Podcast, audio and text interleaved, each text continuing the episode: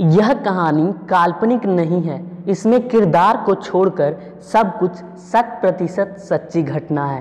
Presented by सिर्फ आपके लिए। आज से 3 साल पहले की बात है। एक लड़का अपने घर से दूर शहर में पढ़ाई करता था। उसका नाम राहुल था। राहुल हमेशा ही कुछ बड़ा करना चाहता था। उसके मम्मी पापा बहुत मेहनत करके उसका खर्च उठाते थे। राहुल अपनी पहचान बनाना चाहता था। वह हमेशा सोचता, मैं सफल हो जाने के बाद हर गरीब की मदद करूंगा। राहुल पढ़ने में अच्छा था, इसलिए कमज़ोर लड़के लड़कियों को पढ़ने में भी मदद करता था। एक दिन इंस्टाग्राम पे एक लड़की का मैसेज आया। उस लड़की का नाम प्रीति था। मैसेज में प्रीति ने हाय लिखा। फिर धीरे धीरे दोनों आपस में चैटिंग करने लगे। पहले तो राहुल को लगा कि यह प्रीति नाम की आईडी से कोई लड़का बात कर रहा है, तो राहुल ने प्रीति को चैट में लिख दिया कि मुझे शक हो रहा है कि तुम एक लड़के हो। अगर तुम सच में प्रीति हो तो मुझे तुम्हारी आवाज़ सुननी है। प्रीति ने जवाब नहीं दिया और ऑफलाइन हो गई। फिर 2 दिन बाद अचानक प्रीति ने राहुल को कॉल किया और बहुत सोचते हुए बोली, पहचाना मुझे? राहुल हैरान हो गया और बोला, नहीं। तो प्रीति बोली कि मैं वही लड़की हूँ जिसे तुमने लड़का समझा। फिर दोनों में बातें होने लगी। कुछ दिनों में ही दोनों एक दूसरे को प्यार करने लगे। प्रीति बाकी लड़कियों से अलग थी। वह राहुल के अलावा किसी लड़के से बात नहीं करती थी, पर कभी कभी उन दोनों के बीच लड़ाइयाँ हो जाती थी, पर राहुल उसे हमेशा मना लेता था। राहुल हमेशा कहता था कि मेरी वजह से तुम्हें कभी भी तकलीफ़ हो और अगर मुझसे दूर रहकर तुम्हें अच्छा लगता हो तो फिर मुझे छोड़ देना, ब्रेकअप कर लेना। लेकिन प्रीति हमेशा बोलती थी, मुझे सुख दुख में हर समय तुम्हारे साथ रहना है, मैं तुम्हें कभी नहीं छोड़ूंगी। धीरे धीरे राहुल प्रीति की इस रिश्ते के 2 साल हो गए। वक्त के साथ प्रीति बदलने लगी। प्रीति राहुल से बोर होने लगी और दूसरे लड़कों से बातें करने लगी। राहुल को यह डर हमेशा सताता था कि कोई उसकी प्रीति को उससे छीन ना ले, क्योंकि राहुल प्रीति से इतना प्यार करता था कि उसकी कोई सीमा ना हो। पर प्रीति राहुल से कम बातें करने लगी और झूठ भी बोलने लगी। राहुल को यह सब बिल्कुल भी पसंद नहीं था। राहुल प्रीति को हमेशा बोलता था कि कभी मुझसे झूठ नहीं बोलना, क्योंकि जब कोई अपना झूठ बोलता है तो धोखे से भी बड़ा चोट लगता है। लेकिन प्रीति को इन बातों से कोई फर्क नहीं पड़ता था। कुछ दिनों बाद प्रीति के मम्मी को राहुल के बारे में पता चल गया और जिसके कारण प्रीति से बात करना बिल्कुल ही बंद हो गया। पर राहुल को प्रीति की बहुत चिंता थी, इसलिए ना चाहते हुए भी उसने प्रीति के घर फ़ोन लगा दिया। फ़ोन प्रीति की मम्मी ने उठाया, पर राहुल बिना डरे अपनी प्रेम के बारे में बता दिया और प्रार्थना करने लगा कि आप हमारी शादी करवा दीजिए, मैं हमेशा प्रीति को खुश रखूँगा।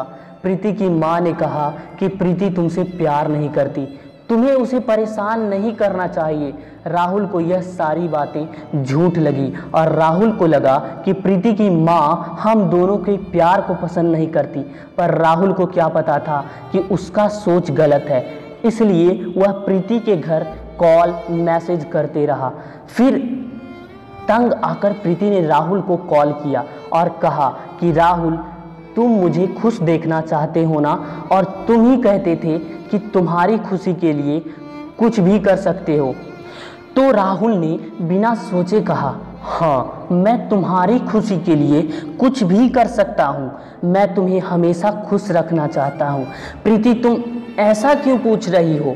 क्या हुआ? प्रीति ने साफ साफ कह दिया कि राहुल, मुझे अब तुमसे प्यार नहीं है, मैं तुम्हारे साथ नहीं रहना चाहती, इसलिए अगर तुम मेरी खुशी चाहते हो तो मुझे छोड़ दो। राहुल कुछ देर के लिए उसकी सांसें तेज चलने लगी। दिमाग कुछ सोच नहीं पा रहा था। राहुल फिर भी प्रीति से दुख भरी सांसों के सहारे बोला, प्रीति मुझे माफ कर दो, प्लीज मुझे छोड़कर मत जाओ। और राहुल बहुत रोने लगा, चिल्लाने लगा। उसकी हालत पूरी खराब होने लगी थी। शायद उसका दिमाग ने उसका साथ छोड़ दिया, पर प्रीति फिर भी नहीं मानी। फिर राहुल ने अपना खाना पीना सब छोड़कर किराए वाले कमरे में अपने आप को लॉक कर लिया और रो रो कर अपनी स्थिति बर्बाद कर ली।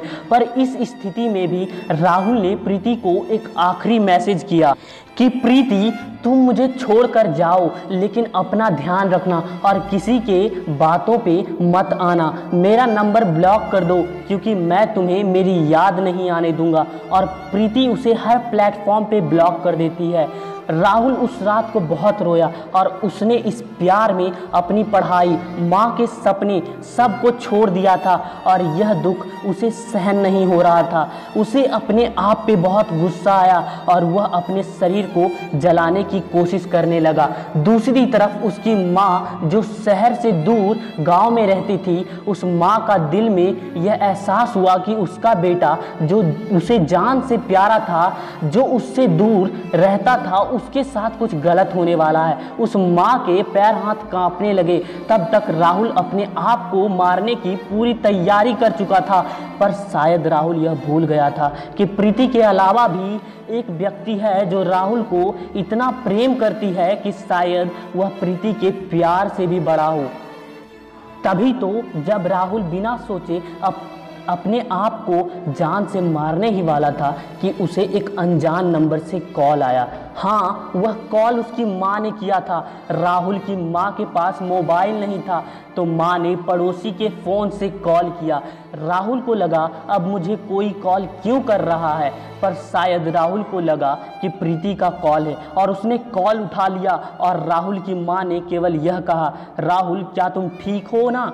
मुझे बहुत डर लग रहा है, मैं सुबह आ रही हूँ। इतना बोलते हुई राहुल का पता चल गया जिंदगी में सिर्फ माँ होती है जो बचपन से अपने बेटे को जान से बढ़कर प्रेम करती है। और उसने उसी के प्रेम को छोड़कर माँ के देखे गए दुख, गरीबी, ताने सब भुलाकर प्रेम करने लगा। उसके पूरे शरीर में अचानक परिवर्तन होने लगा। उसे फ़ोन कॉल ने उसकी सोच में परिवर्तन ला दिया। उसे उन बातों को याद आने लगा जब राहुल पढ़ाई करने के लिए गांव से दूर शहर जा रहा था। तब घर से निकलते समय माँ ने बोला था कि बेटा हम बहुत गरीब हैं, हम तुम्हें शहर तो भेज रहे हैं पर तुम्हें उतनी अच्छी पढ़ाई नहीं करवा पाएंगे, पर तू टेंशन मत लेना, तू मन लगाकर पढ़ना, मेरे बारे में मत सोचना, मैं तो गरीबी को हरा नहीं पाई। पर राहुल तू पढ़ाई करके गरीबी को हटा सकता है। उसी समय माँ का कॉल काटते हुए उसने अपना सभी सोशल मीडिया से अपना अकाउंट डिलीट किया और उसने पूरे 2 साल पढ़ाई में लीन हो गया।